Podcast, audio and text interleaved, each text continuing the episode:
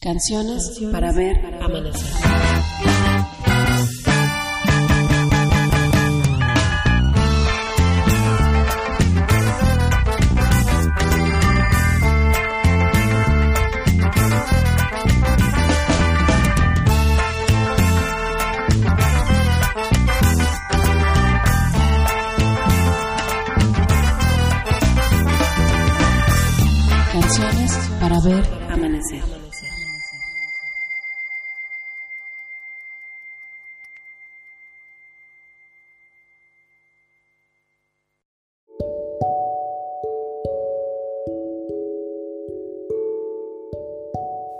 Familia querida, muy bello día. Yo soy Daniel Cruz Gracia y les doy la bienvenida a un nuevo capítulo de su podcast Canciones para ver amanecer. Recuerden que nuestra invitada y yo mantendremos nuestra cámara apagada durante la llamada para con un poco de imaginación sentirnos en la oscuridad de la noche, sentados en una fogata, alumbrados por velas, oliendo copal y ocote, buscando reconocernos el uno en el otro hasta que llegue el bello momento de ver aparecer nuestros nuevos rostros, de ver amanecer. En esta hermosa madrugada, eterna, sin tiempo ni espacio, y a un par de días de cerrar este año, me toca recibir en la fogata a la mujer más importante de mi vida, un ser humano extraordinario por una infinidad de motivos, por ser trabajadora social, por haber sido bibliotecaria, por haber sido maestra, por cargar sobre sus hombros la capacitación de empresas tan importantes como la Comisión Federal de Electricidad, el Instituto Mexicano del Seguro Social, el ISTE y por supuesto por ser una alta directiva en el CONALEP, Colegio Nacional de Educación Profesional Técnica. Pero sobre todo por sacar adelante y soportar a tres inquietos caballeros que bajo su amorosa guía lograron concluir sus estudios universitarios después de una larga batalla con la adolescencia. Es un inmenso honor para mí presentarles esta noche a Edith Gracia Vázquez, alias mi mamá. Mamita chula. Mi rey. ¿Cómo está mi Madre Santa?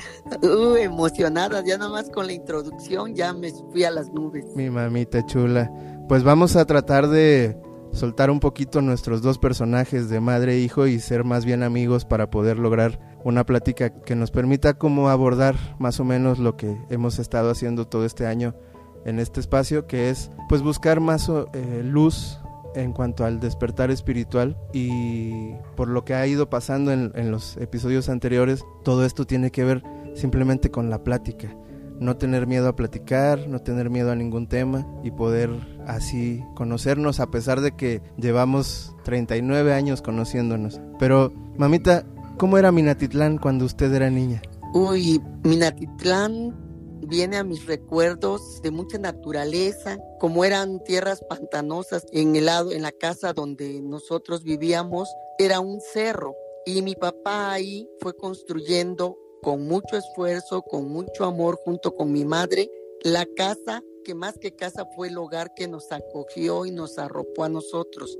Entonces fue una, fue una etapa muy hermosa porque en mi niñez hubo mucha magia. Vivía yo con mi papá, mi mamá, una abuelita que fue la que estructuró nuestra familia, doña Martina Marín, viuda de Gracia, orgullosamente portaba el apellido de mi abuelo. Y ella fue la que realmente nos, nos, nos indujo a manejar mucha imaginación, mucha fantasía, muchas ilusiones, pero sobre todo fue una mujer de fe donde no nada más nos enseñó a rezar, nos enseñó a conocer cómo rezar o cómo amar a Dios sin, pues a lo mejor sin, tan, sin tanto misticismo, sin tanta tradición. Nos enseñó a respetar, a amar, a, a, querer a la gente, no nada más a nosotros como hermanos, sino eh, fue la formación básica, pienso yo, que de esta gran familia Gracia Vázquez.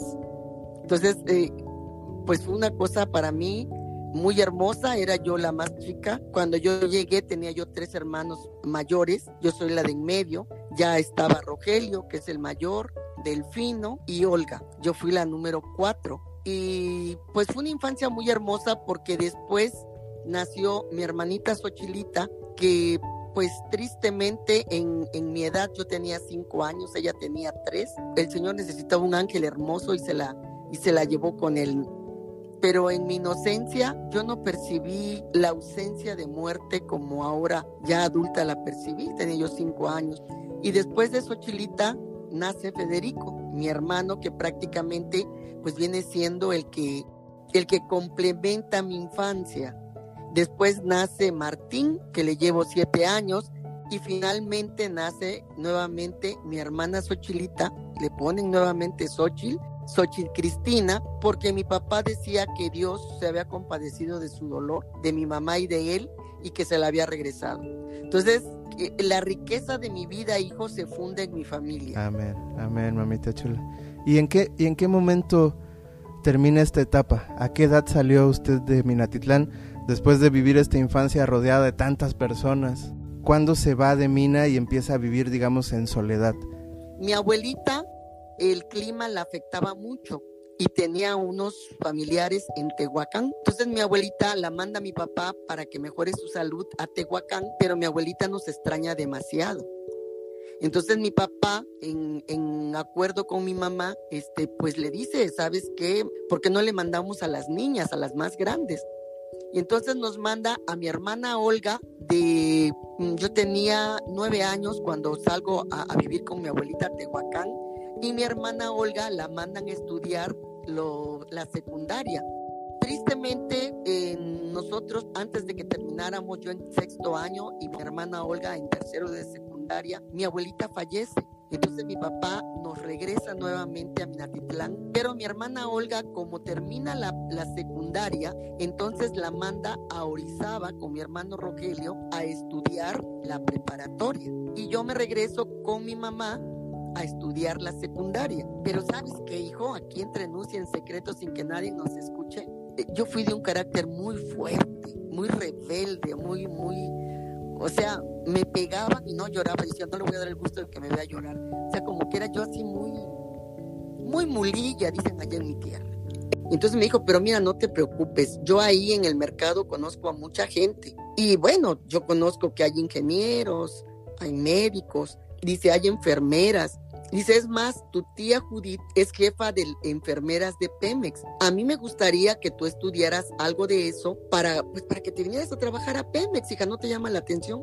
Me llevó al hospital de Pemex y mi tía muy linda me explicó y me presentó a una persona que estaba a la entrada, y voy a echar de cabeza a mis compañeras que amo tanto, trabajadora social pero de un carácter tan fuerte como el mío a lo mejor. Entonces, y que pase el segundo y a ver, y muévase, y el este, y el otro. Yo observaba, fui muy observador eso sí en mi vida. Y mi tía me dijo, es que es una carrera hermosa, no sabes todo lo que vas a aprender.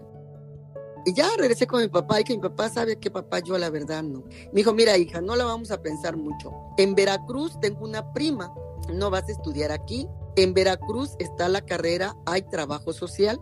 Entonces, ¿por qué no probamos? No, no siempre lo que se ve es lo real. Pues a lo mejor esta señora tuvo algún problema o no había comido.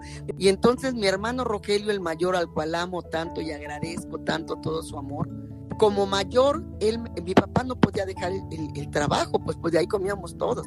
Y mi hermano me lleva a Veracruz a conocer la escuela, a conocer a mi tía, que en ese momento estaba yo conociendo porque no conocía yo a esa tía, y a inscribirme mi papá me dijo que iba yo a conocer. No, mi hermano ya llevaba la consigna con el dinero y todo para inscribirme y dejarme en Veracruz. Amén. Mamita, eh, ¿en qué momento conoce a mi papá? Híjoles, esa es una, una hermosa, eso es otra hermosa historia. Antes de que yo terminara la carrera, llegó la Secretaría de Agricultura a invitarnos a los que íbamos a egresar a levantar encuestas a un viaje por el Bajío.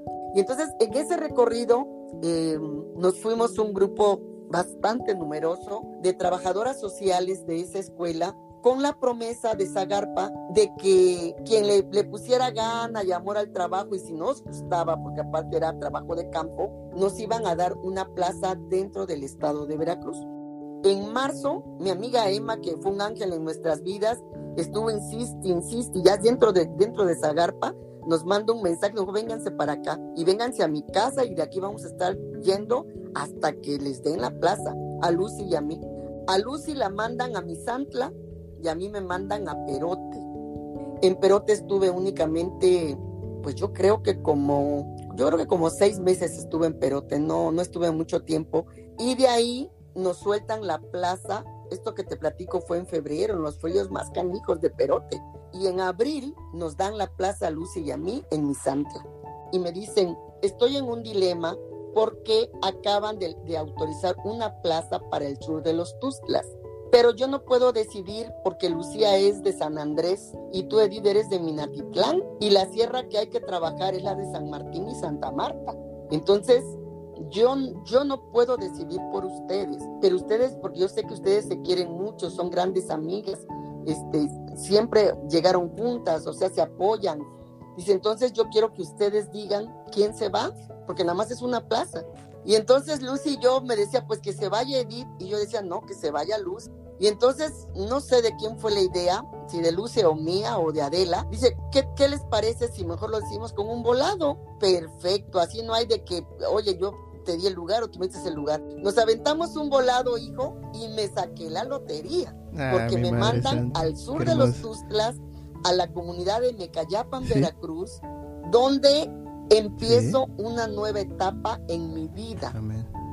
Entonces mi papá decía, ah, bueno, pues como está en Chinameca, pues cuando mucho de aquí, 40 minutos, hasta en- te llegas tú a Chinameca. Lo que mi papá no supo, que de Chinameca a Mecayapan eran tres horas. Entonces, imagínate la sorpresa para mí, con meterme a Mecayapan, yo miraba que, que caminaban y nos decía, ya vamos a llegar, y ya vamos a llegar, ya pasábamos un cerro, pasábamos otro.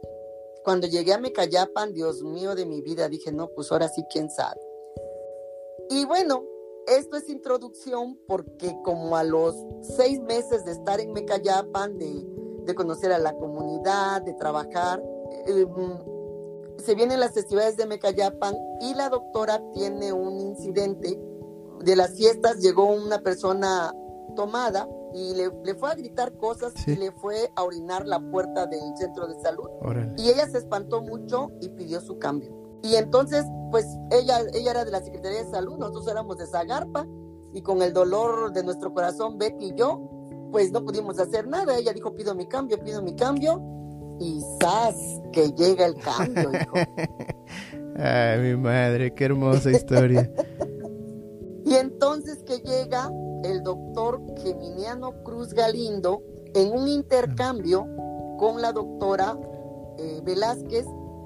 Él trabajaba en una comunidad de Uspanapan y allá mandan a Ana María y al doctor de, Meca- de Uspanapan este, la man- lo mandan a Mecayapan. Pero a ellos les faltaba ya por concluir su servicio social como, como cuatro meses. Ni siquiera fue el año que les ponían de hacer servicio social. Y entonces, en la comunidad de Mecayapan, pues el doctor era el doctor, hijo. Pues, nosotros éramos las trabajadoras sociales, las que andábamos y nos decían piojosas porque nos poníamos paliacates y el sombrero, porque el sol estaba canijo. Em, llego, llego, llega este doctor a Mecayapan y entonces yo, eh, pues a mí me tocaba canalizar, ver enfermos, ayudarlos a salir y todo.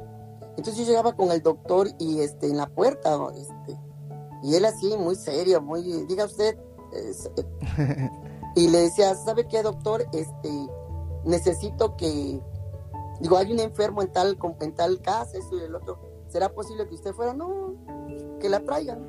Dice, oiga, doctor, pero que la traigan. Y yo, hijo de la, yo por dentro, ya no te digo todo lo que le decía yo en mi cabecita, y ya iba yo a ver a, las, a los familiares y decía, vamos, yo las llevo.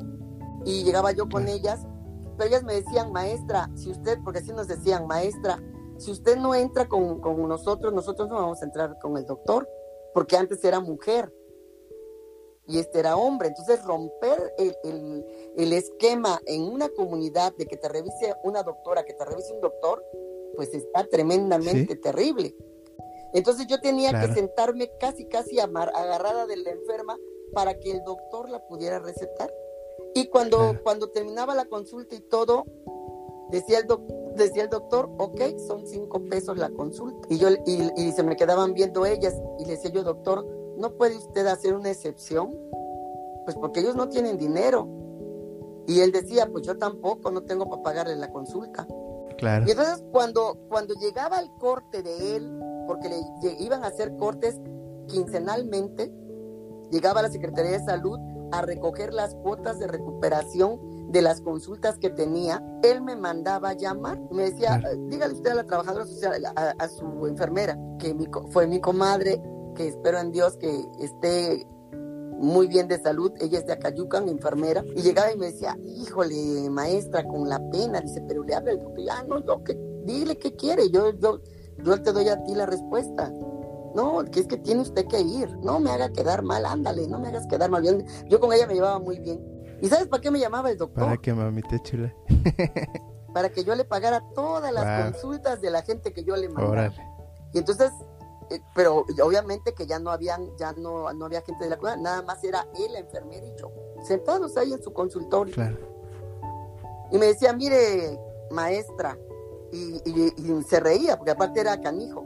Yo le decía, trabajadora social, aunque le cueste trabajo, yo soy trabajadora social y no soy maestra. ¿Usted es doctor? Sí. Ah, pues no, no era usted que yo le diga, este, enfermero, Enfermero, ¿verdad? Y se reía. claro. Y me decía, ah, usted brava, ¿no? Dice, no, no soy brava, soy justa y usted es muy injusto. Dice, no, la injusta es usted. ¿Usted cree que trabajo social es esto? ¿Pagarle a la gente todo? Está usted muy mal en sus conceptos, ¿eh? Y entonces yo le decía, ok, no importa. Claro. Entonces iba, iba yo con Betty, porque aparte, pues mi, mi padre es santo y aparte yo ya ganaba dinero. Este, y cuando no me alcanzó, decía Betty, préstame, llegando allá, mina, te doy, manita chula, o llegando a Chinameca. Claro.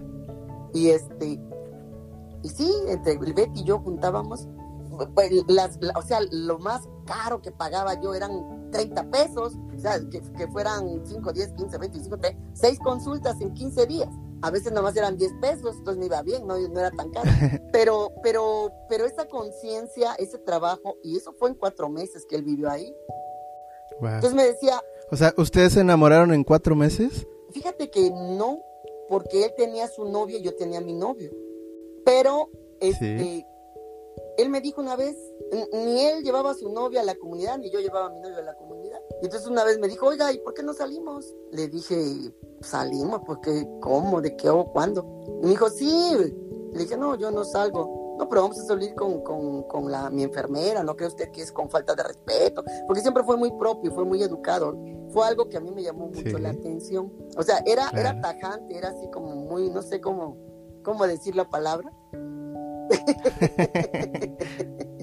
pero, pero este, a mí me llamó mucho la atención que era un tipo con mucho don de gente, con mucha educación. Y aparte siempre estaba impecable, con su bata blanca, siempre estaba impecable. La verdad que este, sí llamaba mucho la atención. Y entonces llegó el día en que se fue y él, él insistía y me decía, oiga, pero es que yo le decía, pues ahí están mis amigas, han venido, han convivido con usted, ahí está Betty. Este, me decía, sí, pero yo quiero, yo quiero invitarla a usted. Yo le decía, sí, pero yo no, yo no, yo no salgo así con desconocidos. Y ya también, ya burlonamente, no, no sang- así como él era sangrón, yo también me ponía sangrón. Entonces, cuando decirle chula. que sí, porque me dio el ray, porque aparte me dejaba el camión por andar ahí de loca, y me decía él, yo la llevo, Sí. yo la llevo, súbase, yo la llevo, yo la llevo mangos, ¿no? Y en una ocasión llegamos a Chinameca y me dijo, ahora sí acépteme, acépteme una, una cerveza. Dice, yo le invito aquí a comer, ¿a dónde crees que me llevo? ¿A dónde, mamita? A las picaritas de Chinameca, Oh, y esa es nuestra tradición familiar. nuestra tradición familiar, hijo de cada año. Qué bendición. Amén, Amén. amén. Ah. Entonces eh, empezamos a cultivar la amistad Así. y estando en la comunidad, fíjate, algo bien importante. Él me dijo, ¿sabe qué? A mí me gusta su carrera y me gusta su forma de ser, porque es una mujer que, que se- usted va con todo. Dice, eso me gusta, me llama mucho la atención de su formación, de su forma de ser de usted. Lo único malo que yo pienso que los papás invierten a lo tonto, porque deberían de invertir en, en escuelas para los hombres, no para las mujeres. Y yo le dije, ¿por qué? Si tenemos la misma capacidad y más.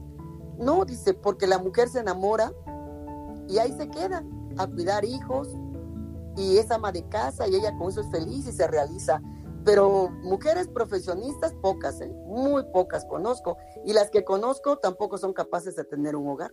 La estaba retando, mamita chula. Ella ya, ya empezaba a tirar su anzuelo fuerte, este canijo. Mi madre. Creyó, creyó, que iba a agarrar pescadito, pero jaló ballena, entonces cuidado.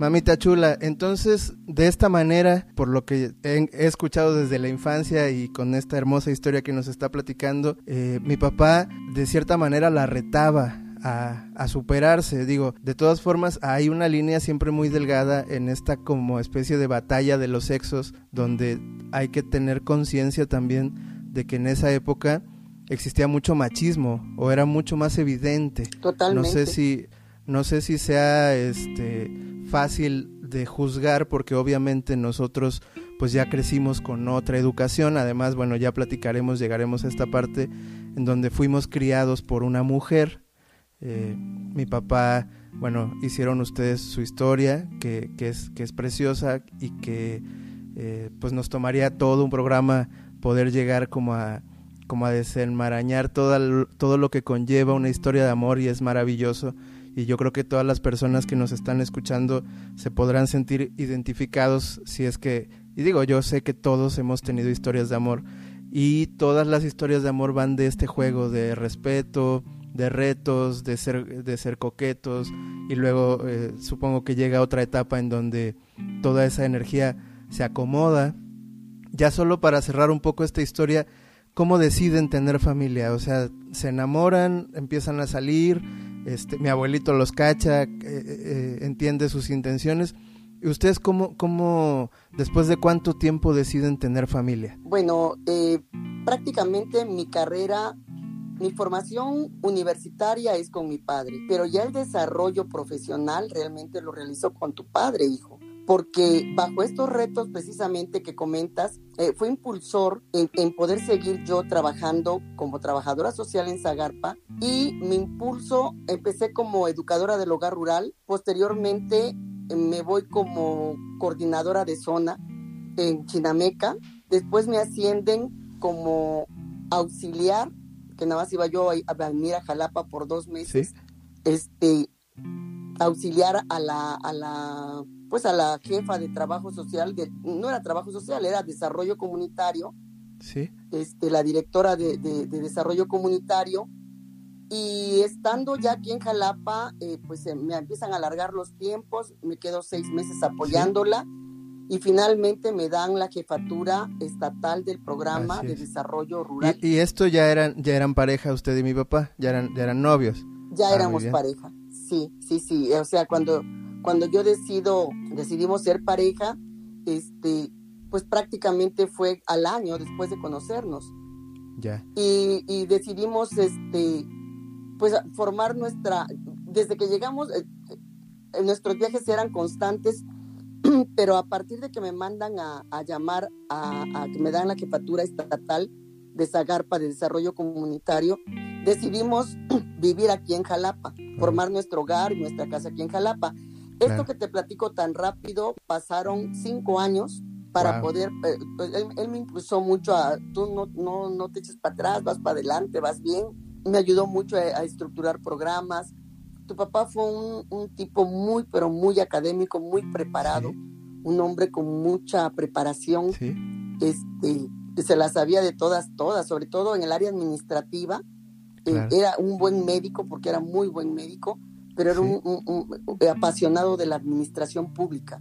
Claro. Entonces se sabía programas y muchas cosas que a mí me ayudaron mucho a desarrollar. Claro. Ya, ya en el ámbito de desarrollo comunitario. Y, y esto es una parte, mamita, que, perdón que la interrumpa, que, que, es justo a lo que yo quisiera llegar con esta plática. Digo, la, obviamente para mí es bien importante que la gente conozca eh, mis, mis valores, mis principios, este, de dónde viene mi historia, por qué soy de tal o cual manera, pero también es bien importante que nos demos cuenta cómo eh, todo el desarrollo humano va de la mano eh, y tiene que ver también con la espiritualidad, tanto con la espiritualidad como con el estudio eh, sociológico de la humanidad, tiene que ver con la familia. Entonces, aquí aunque aún no tenían hijos, y llevaban una relación de cinco años aproximadamente, cada uno de ustedes impulsaba al otro a, ser mejor, ¿no? Y creo que eso es parte fundamental del principio de una familia, o, digamos que teóricamente así debería ser, ¿no? Tenemos que encontrar en nuestras parejas eh, el reto necesario para crecer como seres humanos y desarrollarnos en plenitud. Y digamos que de cierta manera eh, la familia busca lograr el máximo potencial de las personas. Así lo debemos entender, mamita. Así precisamente, hijo. Nunca es un adelante o atrás, es un, un lado a lado y es un hombro con hombro. Porque eh, y, y, es un es un jalarnos cuando uno cae uno eh, el que está arriba jala y cuando cae el de arriba el de abajo vuelve a jalar y, y aparte de estar tratar de estar en común acuerdo y satisfechos con los logros no es tu logro ni es mi logro, es nuestro logro. Exactamente. Sí, y justo a mí lo que, lo que me interesa de esta plática, y creo que es, eh, es, es, la magia de esta plática, es que vamos a poder ver los ciclos de la vida, porque ya hemos, ya tenemos tanto usted como yo, como nuestros, nuestros hijos, la edad suficiente y además estamos bien cerquita de que nuestros propios hijos sean papás, entonces como que ya podemos ver un poquito a distancia cómo funcionan los ciclos de la vida. Aquí la pregunta es, eh, ustedes, ¿usted considera ya conociendo toda su historia que la historia de usted y mi papá se parece a la de mi abuelita y mi abuelito?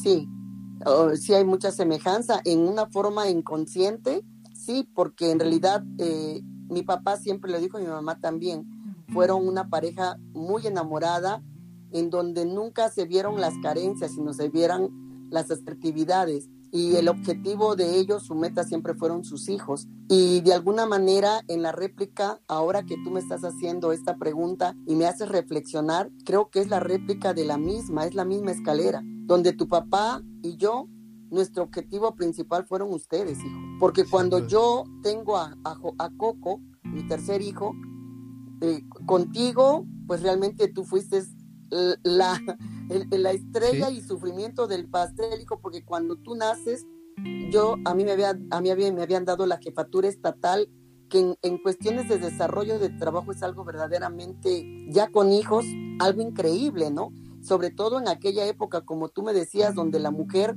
era para el hogar, no era para trabajar. Entonces, cuando tú luchas por, por un objetivo de lograr tu ideal como profesionista, sobre todo, porque vienes de una esencia de, de, formación universitaria, con, con, muchos sueños, con muchas ilusiones, pero a la vez también tienes una, quieres tener una familia donde también sepas tú que vales no por, por lo que has logrado académicamente, ¿Sí? sino, sino sentir la fuerza, sentir el amarre, sentir el motor de alguien, que digas, bueno, ya logré todo esto, pero, pero ¿para quién o para qué? Así es. O sea, no me es tanta, es tanta la, eh, la carga que no la, no la puedo eh, o sea, es tanto lo, lo, lo, llegado, lo benigno, que lo tengo que compartir. Pero es, es demasiada que rebasa a mi pareja y me rebasa a mí. Entonces, claro. totalmente. Tu papá, eh, eh, una, una, una frase muy célebre que me dijo, me dijo, mira hija, creo que como profesionista has escalonado todos los niveles. Empezaste desde cero, está como en Mecayapan, desde, desde la planicie hasta la superficie del cerro. Y creo que ya lo lograste. Te estoy hablando de cinco años, hijo. En cinco años decidimos tener hijos y me dijo, yo deseo tener hijos. Entonces yo necesito tener un hijo. Entonces yo te pido, y fue una cosa muy romántica porque me lo hizo por escrito, muy hermoso, muy romántico me lo pidió. Entonces me dijo, yo necesito tener un ser, saber que nace de ti y de mí. Nuestro amor es tan hermoso que necesitamos reproducirlo. Ah, qué hermoso. Entonces, tu papá fue un, un, alma muy, pero muy espiritual, hijo, y sigue siendo un alma muy espiritual, a tal grado que nunca nos ha soltado y sigue con nosotros. Entonces, eso es algo que, que, que a mí me, o sea, lejos de verle lo que tuvo, lo, lo, que ganó universitariamente, sus altos niveles académicos que logró, porque yo, yo logré un estatal, pero él tuvo un nacional, hijo. Él fue un alto, alto directivo a nivel nacional de CONALEP, fundador de CONALEP. Entonces, él, me admiró mi lado profesional y yo admiré de él su lado profesional, pero nos hacía falta vernos y elevarnos como papás, que fue un reto no fácil porque eh, sobre todo en, el área en el área mía, ¿no? ¿no? No me lo hizo no me lo hizo obligadamente a decirme, pues como tú quieras.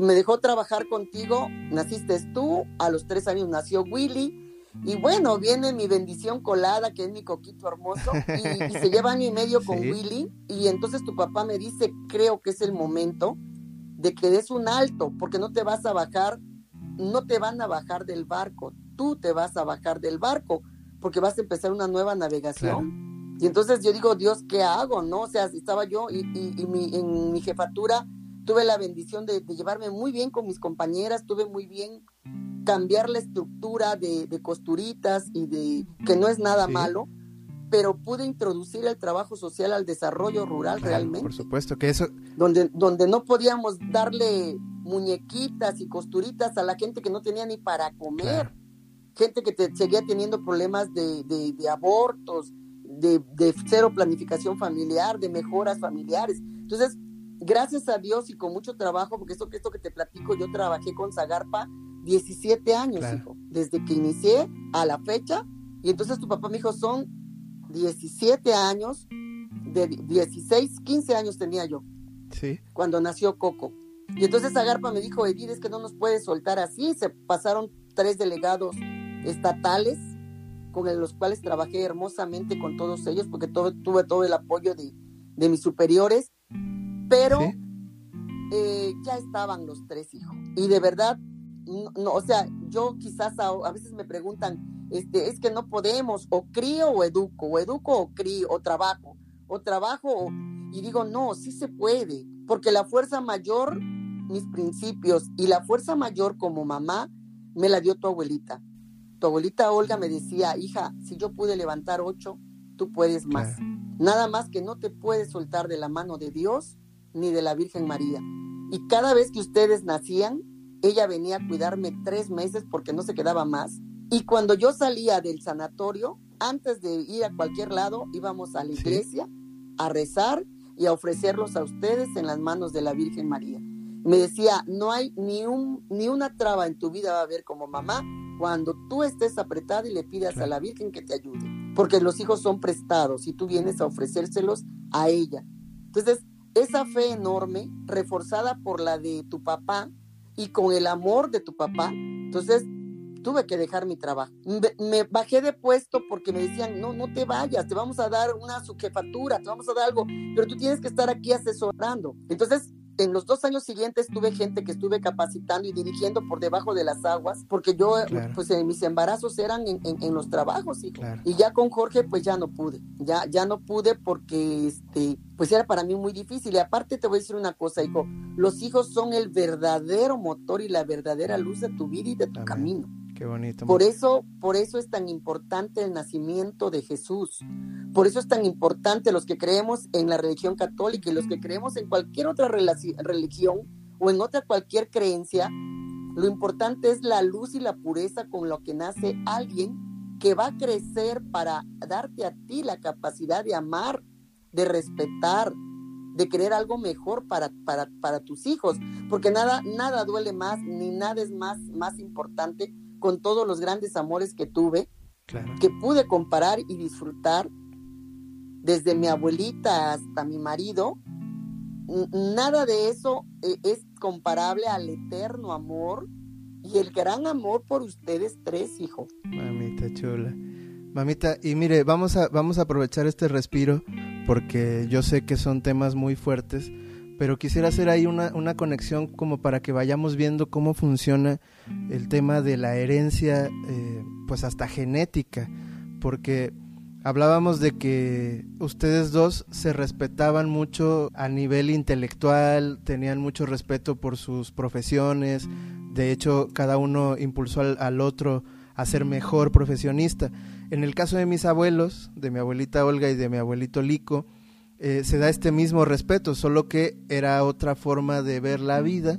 Nosotros eh, somos muchos menos, de ocho hijos, usted solo tuvo tres, y digamos que esa decisión de no tener tantos hijos le permite a usted ser profesionista, desarrollarse y, y, tener a la par, como bien lo decía mi papá, en, ese, en esa especie de reto, decía, no vas a poder, pero era más bien una forma de de guiar un poco, ¿no? Como lo que ustedes iban a decidir, que era que sí pudiera tener una profesión, desarrollarse profesionalmente, pero también ser madre de familia, cuidar a tres niños, que eso, bueno, no sé si nos dé tiempo como de ahondar en tanto esfuerzo, eh, pero ahora yo quisiera preguntarle una cosa, ¿cómo ve a mi generación? Porque yo de mis amigos, de mis amigos muy cercanos, pues solo detecto a cuatro, ya cada vez un poquito más, pero digamos que la mayoría estamos por cumplir 40 años y de 10 amigos, cuatro son padres de familia y los otros no están precisamente buscando formar una familia, sino simplemente o, aparentemente solo se están desarrollando profesionalmente. Entonces, ¿cómo es que, cómo es que estos ciclos de los que hablamos se van a volver a acomodar? ¿Cómo tendríamos nosotros que educar a nuestros hijos, aunque sean estos poquitos que estamos teniendo, para que la familia vuelva a ser el eje de la, de la humanidad y podamos heredar estos valores, quizás valores nuevos, porque como hemos visto ha ido evolucionando nuestra mentalidad, tanto como hombres como mujeres, porque, y que por eso ahora nuestra realidad es distinta. ¿Cómo, ¿Cómo deberíamos educar a nuestros nietos? Ahora, ¿qué se siente ser abuelita? ¿Cómo cambia la visión de ser mamá de tres niños tremendos a ser la abuelita de tres niños hermosos? Tremendamente, hijo. Yo creo que lo primero que habría, habría que analizar es perder el miedo y perder el ego, porque en realidad uno, uno se engolosina con los retos profesionales y sobre todo cuando uno los va logrando y alcanzando. Sí, sí se engolosina uno, hijo. Y por otro lado, el miedo a decir es que yo quiero lo mejor para mis hijos.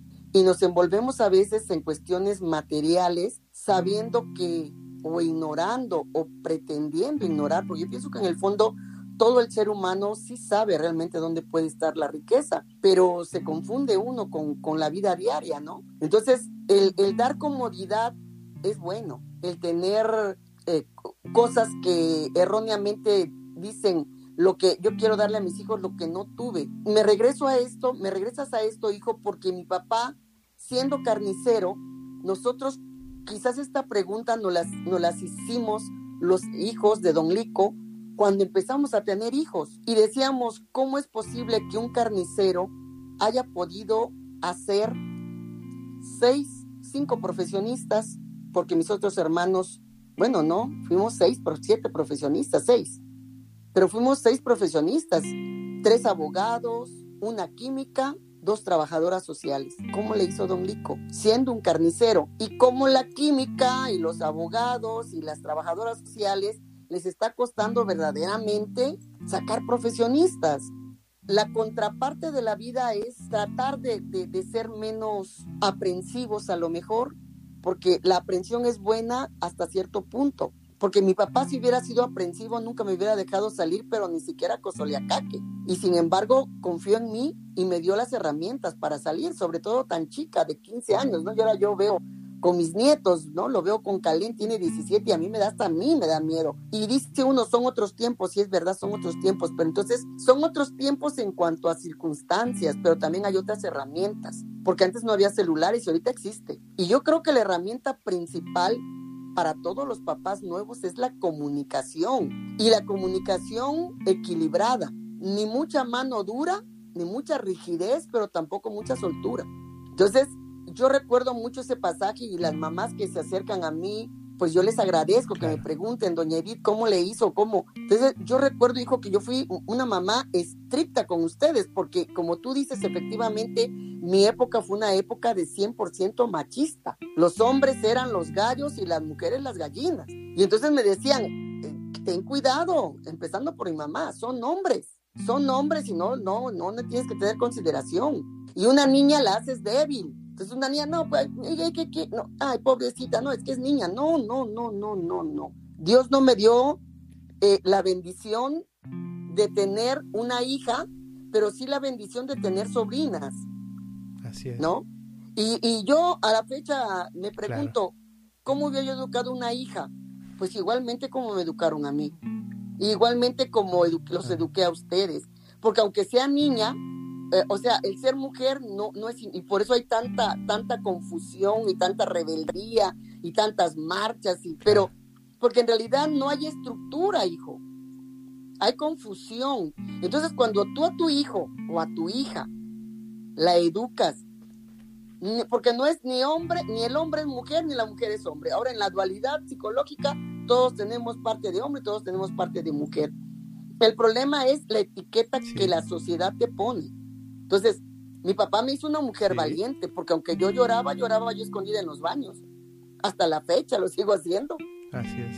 Entonces, y, y yo lloraba porque los miedos existen, pero yo creo que igual miedo le da a un hombre que a una mujer. Entonces, yo creo que es lo que falta, bajar un poquito y aparte, hijo, sentir a, a- a- a tu, a tu ser divino, sentir tu esencia, porque si tú subes a una montaña a rezar, porque ahí está eh, la luz divina que te va a alumbrar, para subir una montaña no te la ponen con elevador, la tienes que subir y te tienes que resbalar y más si esa montaña le llovió, a ver cómo llegas. Entonces la vida es así, hijo, la vida es así. Hay que subirla con mucha, con mucha fe, con mucha entereza. Oye, es que eh, dijera Calen, abuelita, pero es que nada más voy aquí a la cancha. Dije, pues sí, tienes razón. Abuelita, ya voy a ir caminando a la escuela, sí tienes razón. Nada más que sabes que, Claro. papito, nada más dime que ya llegaste, si no hay ningún problema. ¿Y sabes por qué dime que Claro. ya llegaste, hijo? Porque como sabemos que en el entorno está tan feo, entonces con que tú me digas ya llegué, lo demás, gracias a Dios, amén Jesús. Dios te bendiga. Pero ya le estás dando una libertad.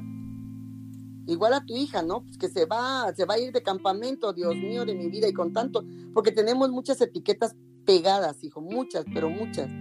Nuestro, nuestro entorno se ha viciado de una manera que si hubieran, si, si uno se verdaderamente se desarrollara, y a mí me da tanto gusto ver los nuevos grupos de, de mujeres que, que van al campo, que hacen sus, sus cánticos, que, porque en realidad yo así viví.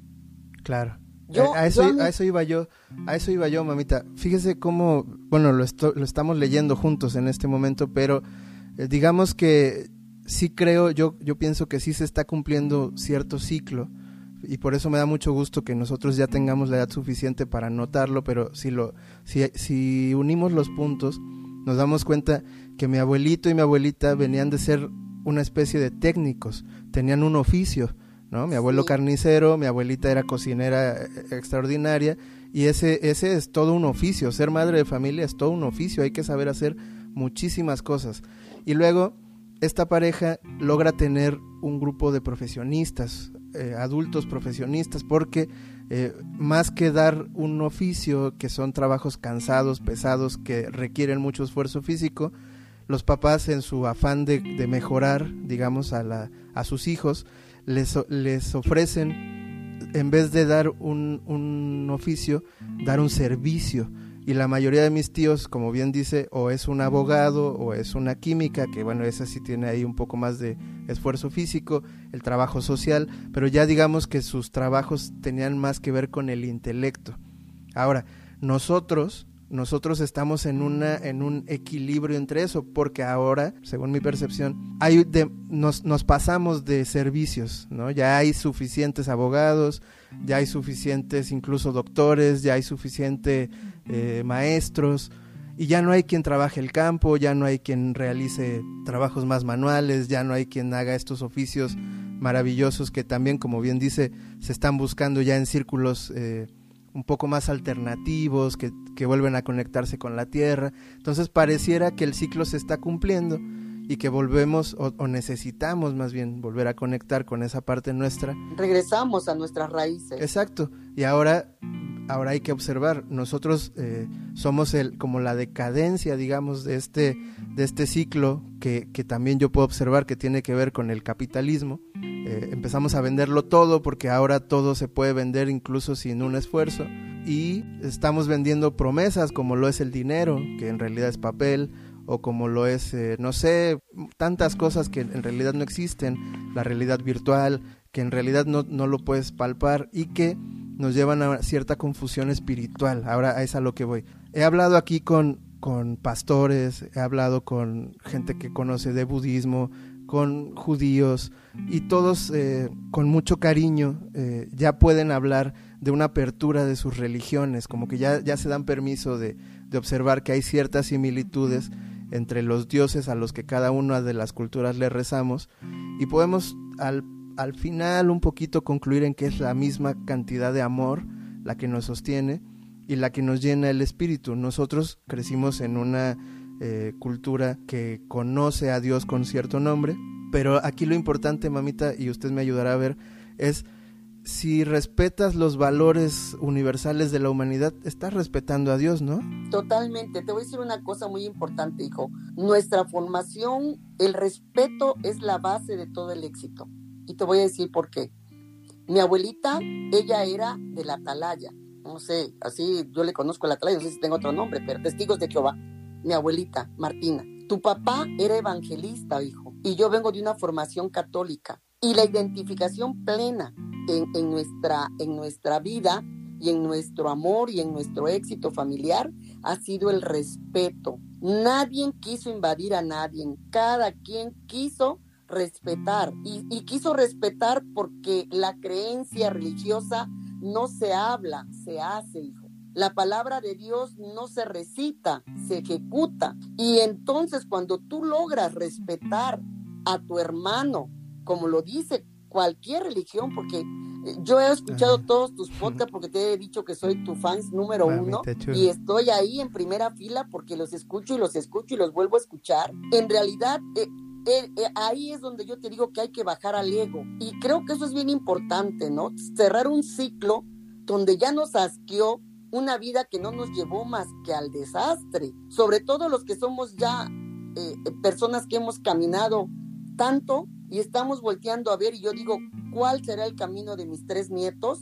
Pues el camino que ustedes como papás les inculquen, porque yo únicamente eh, como mi mamá y como mi abuelita seré el apoyo de toda mi vida y con mis oraciones están eternamente hasta el infinito y más allá, pero ustedes los papás, quienes deben de cambiar un plan de vida, son los papás para los hijos, porque son los maestros de, de, de, de, esas criaturas que van renaciendo ahorita. Y, y, y, eso se da únicamente, como tú dices, en una herencia de volver a regresar a nuestros valores. Entonces, a mí me encanta esto de, de la vela, del incienso, porque para mí no es nada nuevo, para mí es algo que toda la vida lo practicó mi mamá y mi abuelita. Lo que pasa que en aquella época, si tú pudieras hacer este tipo de cosas o las aguas y esto, pues ya eres bruja o eres brujo o eres, o eres este, hechicera. ¿cómo le llaman?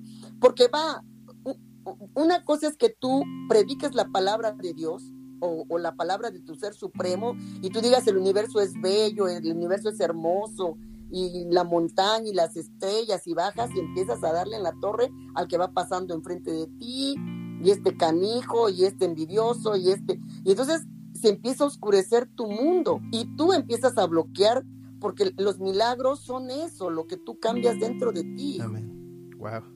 Porque tú ves los resultados, los milagros son resultados de tus actos.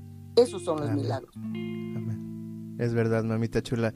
Sin duda, híjole, tendríamos que hacer un programa de tres horas para poder abordar todo lo que, lo que tenemos que, que abordar, porque justo es el, es el intento. Y, y, y fíjese, le quiero confesar algo muy sincero, con mucho amor. Yo pensé que este programa iba a ser como el cierre de un ciclo, eh, porque bien sabe que empezó siendo un intento de disco y luego eh, creció a que las pláticas se ponían muy interesantes y ahora estoy invitando gente experta en ciertos temas. Yo pensé que hoy iba a dar por terminada esta misión y la verdad es que al contrario me siento con más ánimo de seguir preguntando, de seguir conociendo. Sin embargo, sin embargo, sí es bien valioso para mí que un poquito, ahí ligeramente estamos tocando ciertos temas tabú, como es la religión, como es, yo no sé qué tanto las personas hoy en día platiquen con sus papás al respecto de la educación que les dieron, porque quiero decir algo importante.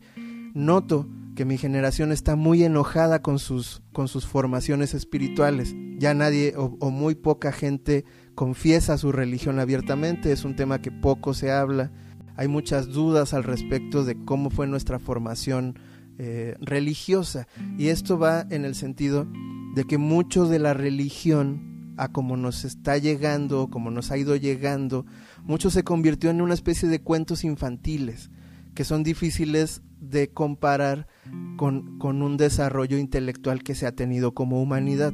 Pero esto que acaba usted de decir conecta profundamente con la espiritualidad en la que yo creo. Y es como que un milagro no es que aparezca una lucecita que me haga sanar mágicamente. Un milagro, como bien dice, es que algo en mi, en mi ser, en lo más profundo de, lo, de lo que yo me considero, me haga cambiar.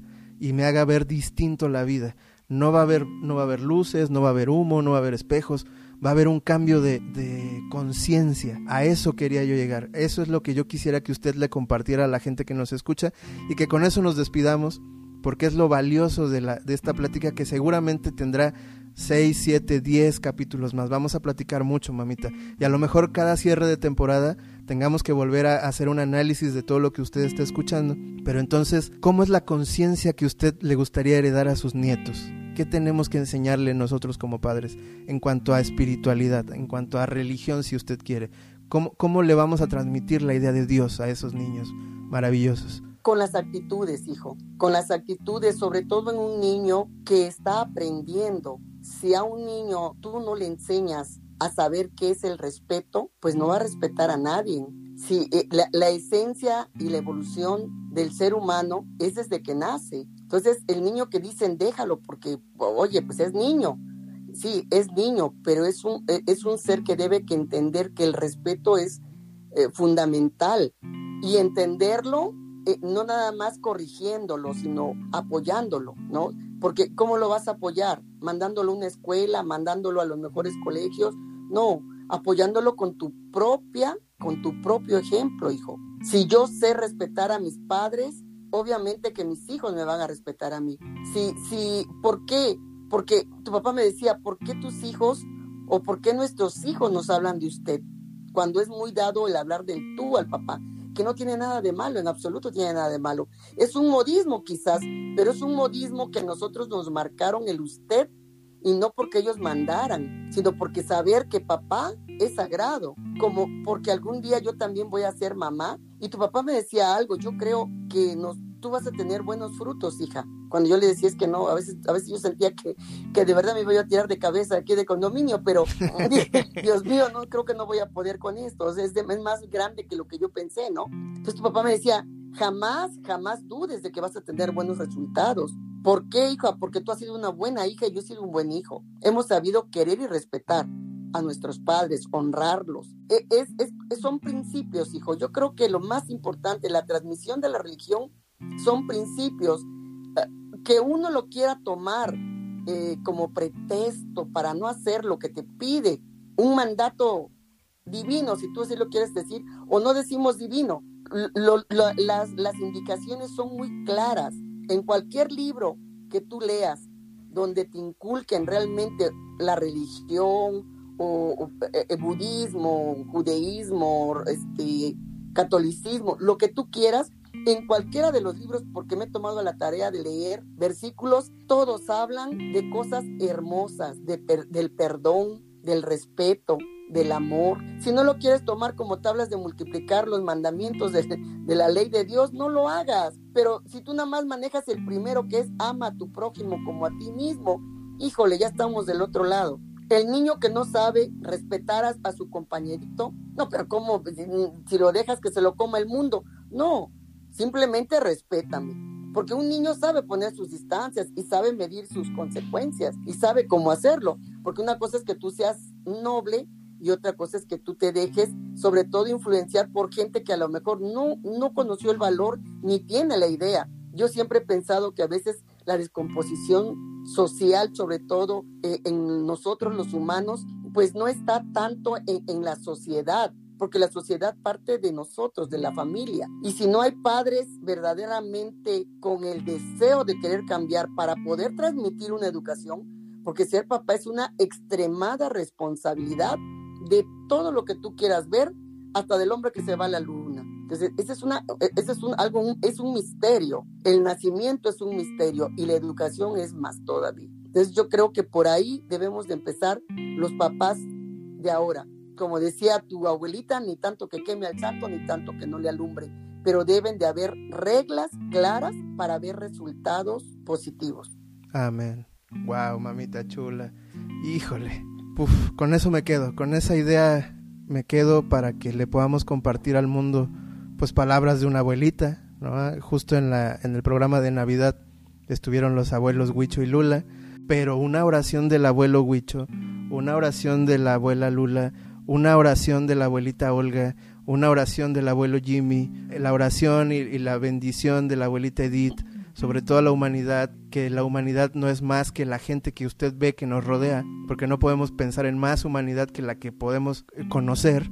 La inmediata, Entonces, hijo. Exacto, ahí está. No querramos cambiar un mundo que no conocemos. Exactamente. Cambiemos lo inmediato. Saluda a tu vecino.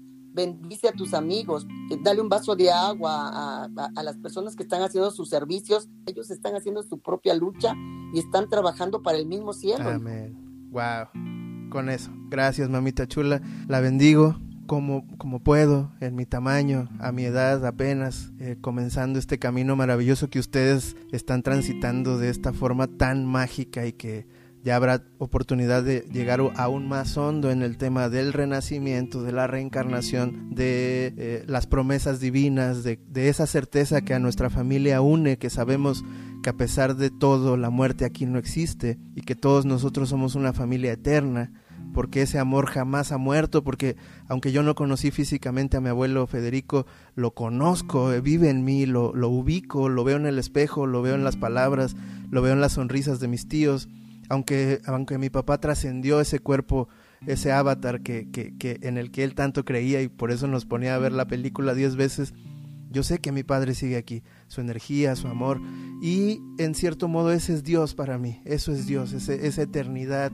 ese eterno presente y este momento divino en que estoy platicando con mi madre, en mi, en mi proyecto que más me ha heredado, que más me ha dejado abrazos y aplausos, pues ¿qué más puedo pedir? Solo puedo decir, benditos seamos todos, que todos pasemos un muy feliz año nuevo, que el año que está comenzando nos traiga total y plena libertad de espiritual, de amor, de regalos que sí valen la pena, como eso, que puedan por favor levantar el teléfono y hablar con sus padres, y si no pueden levantar el teléfono y hablar con sus padres, cierren los ojos y unan sus manos en sus pechos y hablen con sus padres, hablen con sus abuelos, no los olviden, por favor, eso es la muerte, olvidar es la muerte, pero si uno logra unir las manos en el pecho y logras de verdad sentir que estás platicando con ellos, nadie se ha muerto, nadie se ha ido y aquí estamos todos. Mamita chula, la amo con todo mi ser.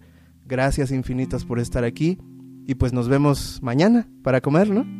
Amén. Así será, hijo. Que Dios bendiga al mundo y a cada uno de nosotros, porque vamos por buen camino. Amén. Hasta pronto. Hasta pronto.